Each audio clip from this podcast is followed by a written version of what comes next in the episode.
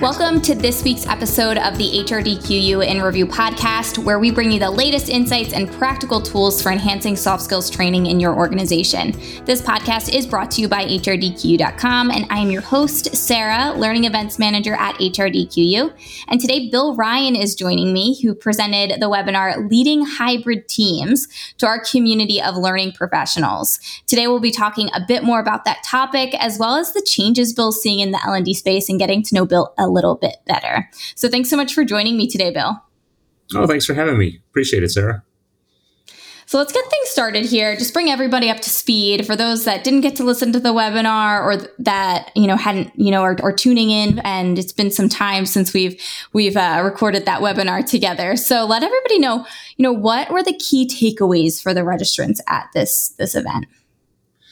Well, especially as we, you know, continue to learn what this whole idea of being remote and hybrid, what, what it all kind of comes down is, is really is, is this kind of fluid structure that I think organizations are starting to find out that there has to be more fluidity within the people, but also within the structure of the organization.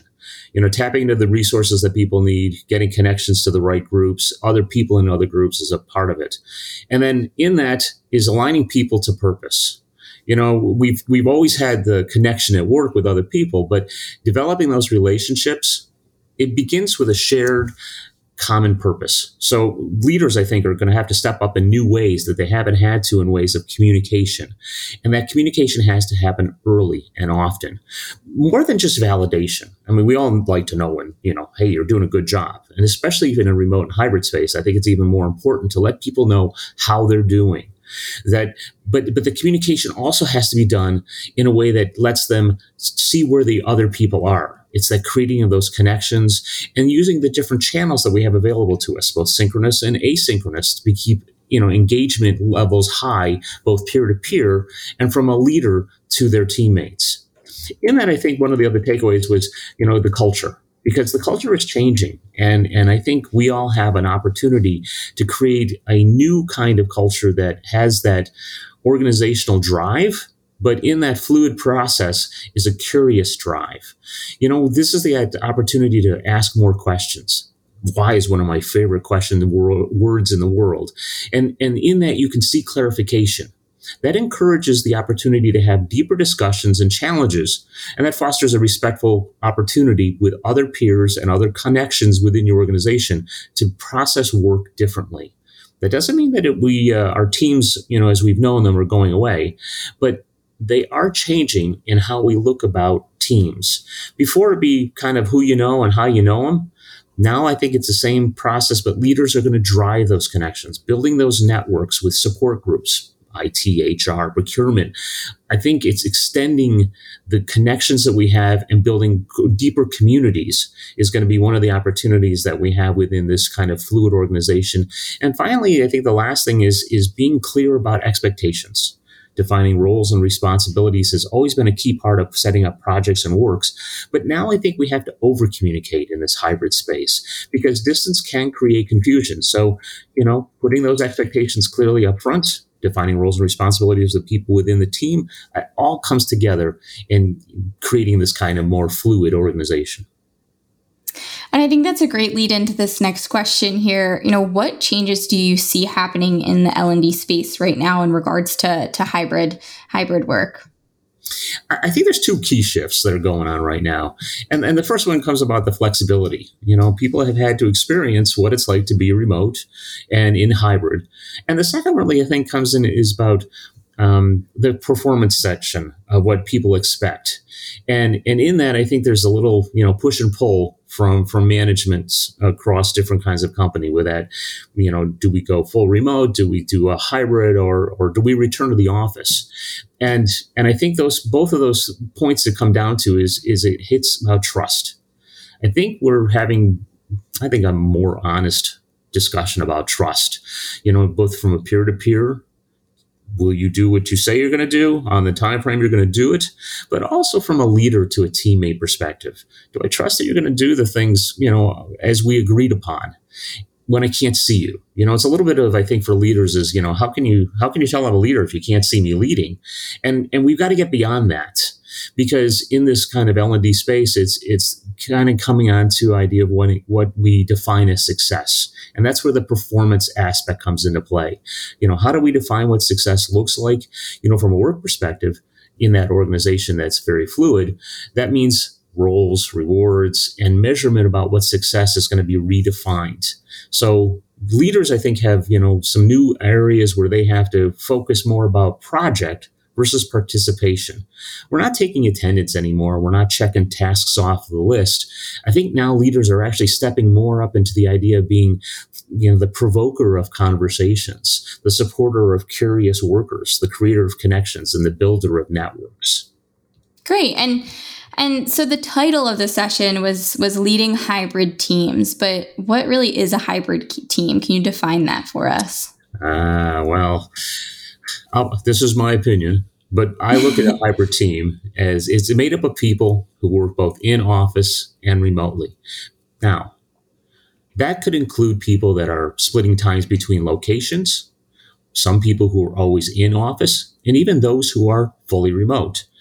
It's a hybrid team if you've got people that are in some kind of flux. And I think the key about this is that this kind of flexible work arrangement is going to change as people's needs change you know, when I had younger children, I needed more flexibility around pickup and drop off times than perhaps I do now, and now that they're in college. So I think when people have different needs that are both blended in that personal space, but also in their professional space, it's going to be what suits them best in terms of their life needs, but also to meet the organizational productivity needs. There was a, a great quote that um, uh, George Penn, who is a VP at Gartner, uh, said that I really like to you know share about it because he talked about this kind of idea of success in this hybrid space was viewing hybrid and hybrid environments as a temporary or short-term strategy is not where we have to look at this. It's this this is an opportunity to build on and expand our organizations as they are. This is a chance to create a very new and dynamic workforce that builds on people's strengths based on trust and extends flexibility that will meet performance success and building organizational goals. And it seems like now, you know, so much time has passed, and the, the hybrid teams are very common amongst companies. And um, what some of the, what are some of the challenges that come with leading hybrid teams? And you know, what are you seeing from from your clients and the people that you work with that they, that they're struggling with? Yeah, setting expectations you know I, and and the the one thing that I'm I am seeing from the clients I work with is is that um, especially the the leaders that are returning to the office they kind of fall back into the old traps of assuming uh, what they had in you know three and a half years ago is what they're dealing with now. Um, that they can just say something to somebody and it gets passed around. Um, I think that this you know uh, hybrid space has to bring new ways leaders lead, um, setting protocols around communications, setting up timeframes, again, setting expectations clearly, uh, knowing uh, what to expect and when to expect it. Uh, you can't just drop by somebody's cube and say, Do you have this? Um, they may not be in their cube at home. Uh, they may be picking someone up. They may be dropping someone off, you know, and I think that's okay. But I think the issue comes into is what's our focus? You know, if we're expecting work to be done at a certain time, then trait the time is the is the key, and then foster the communications, connect and connect. Um, I think is going to be that that issue of balance that I see as the the biggest challenge. So you know, find out when you can c- connect with people. Um, I, the biggest thing is is you know make it personal. We have all the high technology in the world, and we've learned we can use it but we still require a higher degree of high touch. And I think for leaders, the biggest issue is, you know, don't just send a, a chat message or, or, you know, an email. Pick up the phone. Just talk to somebody sometimes. You know, if you're driving someplace, you can say, hey, look, I'm in the middle of something. I'll get it to you in 30 minutes. That's fine. You know, I think that's one of the, the challenges that, that are, are easy to overcome, but it, it does require resetting the expectations as leaders, but also resetting the expectations of the team. So, how do you create a hybrid team? I think the process is very similar as when you'd start, you know, in a startup kind of organization. It's about setting up a process. In in a hybrid team where you've already got an existing group of teammates, I think this is where everybody has to come together and set up the kind of agreements around core needs. You start with the technology, you start with the tools that everyone agrees this is what we're going to use. Then you come to the point about where information is going to be stored. Naming protocols, archive dates, access control, all those kind of protocols have to be set up in place and agreed upon. Then the next step is about communication. When are you going to use email? When does instant messaging, you know, take a place? When do you put your web camera on or off? And when's the best time just to pick up the phone and talk? And then the final part of that this really comes into is is that conflict is a normal part of the day. It just happens. So what I've seen for successful hybrid teams is that you actually establish the process to name conflict, face it, and a resolution process that comes in that both respects the professional and includes a respectful personal interaction so that every value is involved all people are included. And and i think it comes to the point of where you know we have to name these things and and and know they're going to happen. We can't just ignore them. So set it up ahead of time set it up in advance and then and then the last final final step is really about when do we get together? You know this, you can't just come around and go hey quick everybody in the conference room kind of thing. In this kind of space, I think it kind it leads itself to defining when and how teams gather, so that it's an open acknowledgement and respect of people's times. But let's be honest, we've probably all been called into a meeting that we're standing there going, "Why am I here?" so, no, it's never happened to you, has it? Um, but you know, not all people need to meet for all things. So, defining when people should meet for tasks projects or all hand sessions, I think really helps. And putting in those kind of guidelines about when this kind of takes place and where it'll fit in the person's priorities so they know, hey, this is matters. I've got to, I've got to do this. And that kind of comes into the idea of being responsive. You know, those are the expectations again. You know, when do we respond to emails? When do we respond to calls? Um, when is it okay to pri- to elevate and prioritize a need? You know, if I say I'm going to respond to an email within eight hours or a one day.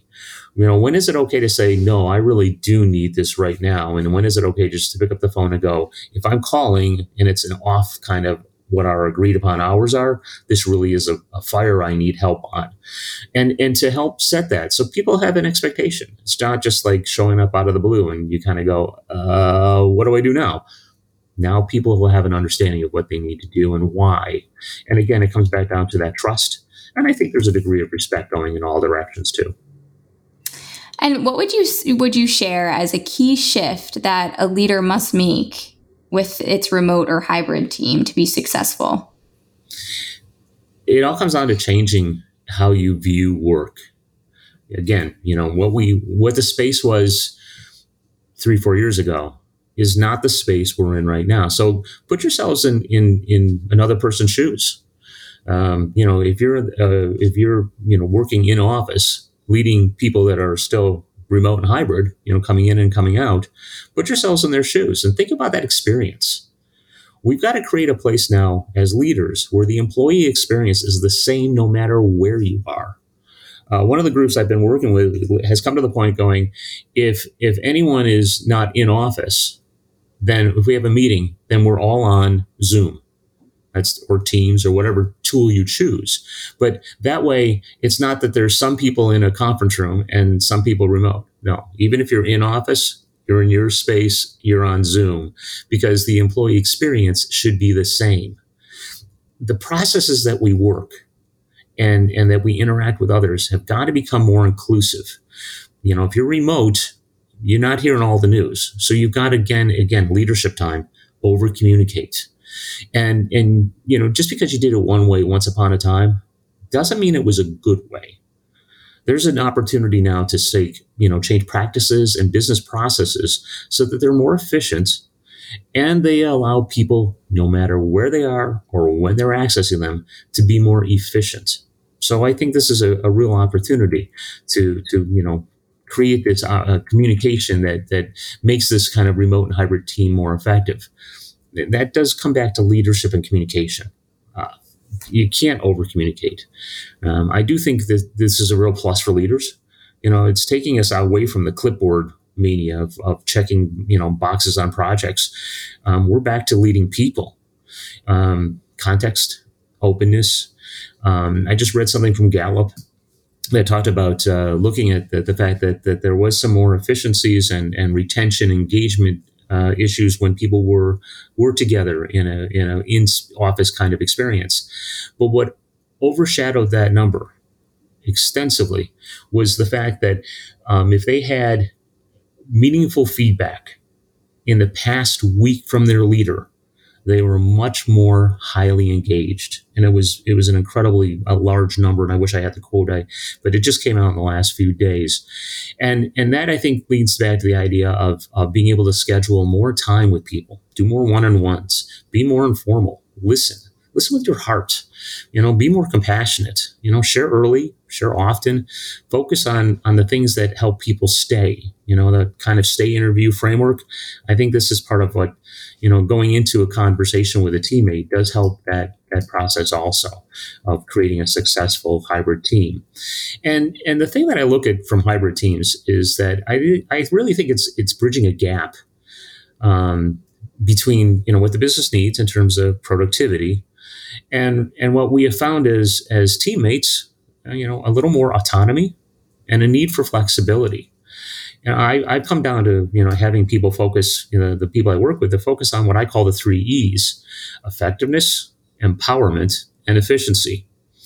And and where I think you know leaders come into is is that they have to you know help focus people on what again what success looks like with this kind of remote productivity that focuses more on outcomes instead of being in the office and having that face time, where we can accommodate flexibility and still be very inclusive in terms of creating connections, collaboration, and fostering creativity and innovation from all of our teammates wherever they are. Now, I think this is a shift in how we look at performance, you know, how we measure it, and where we have an opportunity to start looking upon coaching and mentoring and providing guidance to our teams as a strength.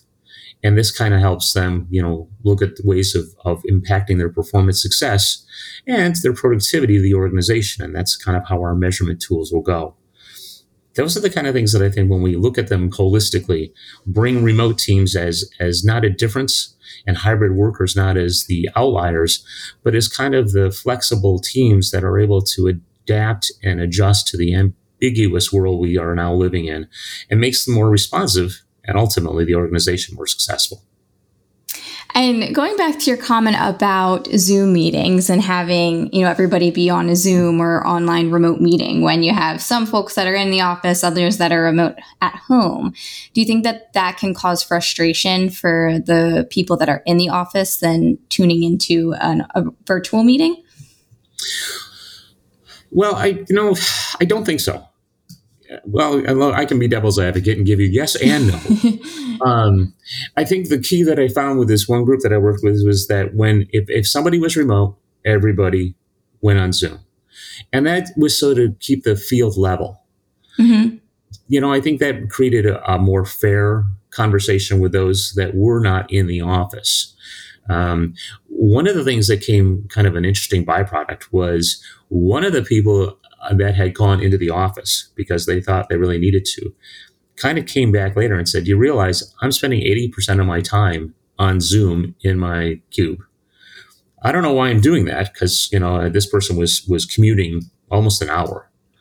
And and uh, which I didn't know at the time and and and their leader, you know, didn't even think about it. And they went, do I really have to do this? You know, I'm, I'm, on Zoom with, you know, because I'm on Zoom. And I think this is an opportunity where we can start saying, look, what roles, you know, when do you need to come together? You know, some work obviously is going to be in person, and that's always going to be that way. Some work can be done, you know, fully remote. And some work I think does need, you know, a hybrid spends. I also think it, it, it, depends on where you are in your career. It depends on where you are in terms of knowing the people that you're working with, you know, the time in, in within the organization, um, the levels of trust that you've already built up.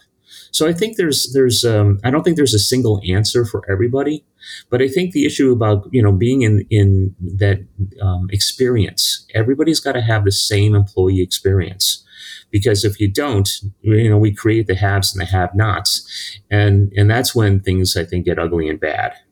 Mm-hmm. Yeah, and before we close out today, can you let everybody know what exciting things are you up to next? well, I've been just finishing up, uh, wrapping up a project that has been in- incredibly exciting. You know, in, in my past life as a, as a chief learning officer, one of the best parts about that job way back when was the idea of, of helping, you know, craft kind of a strategic plan that that you know aligned itself and integrated itself with the business objectives. And i've just finished a project for a, a, a, small organization. And in that you know was was crafting not only their their kind of strategic plan but looking at the entire process of how learning was going to be a key component for this organization's retention policy and that you know how they could you know develop their own internal talents and, and looking at you know what the skills and, and behaviors that they wanted people to be capable of in advancing in their uh, organization and new roles and, and, new activities. And, and so I got to do a little bit kind of breadth and depth kind of work and, and watching them implement it now has been incredibly uh, rewarding and, and uh, uh has been just positive to see, you know, the time spent with that organization creating kind of a findings from the from the field of what people wanted and where they what they wanted. Um, with the biggest aha going a highly technical workforce wanted more life skills as i call them. Some call them soft skills. And also wanted to know what more people were doing across the organization than than developing their technical skills and bringing that back to leadership that said oh wow we didn't know. We just thought they wanted more technical skills. And seeing how that could come together to start building a more, um, again, broader and, and deeper st- bench strength across that organization has been just really, really just, it was a great project. that sounds amazing. And and Bill, where can people go to connect with you, learn more about your work and, and what you do? Uh, w or excuse me, uh, go to my website, williamjryan.com. And you can always, uh, uh, I'm on LinkedIn too as William J. Ryan, but you can also just send me an email at bill at williamjryan.com. well, great. Thank you so much for your time today, Bill. I appreciate the opportunity. And thanks again, Sarah, for the chance to share this with everybody. And thank you all for tuning into this week's episode. We hope you enjoy listening to the HRDQ and Review podcast, available on all major streaming platforms. And if you did enjoy today's episode, make sure to give us a follow and leave us a review. I will see you all next week.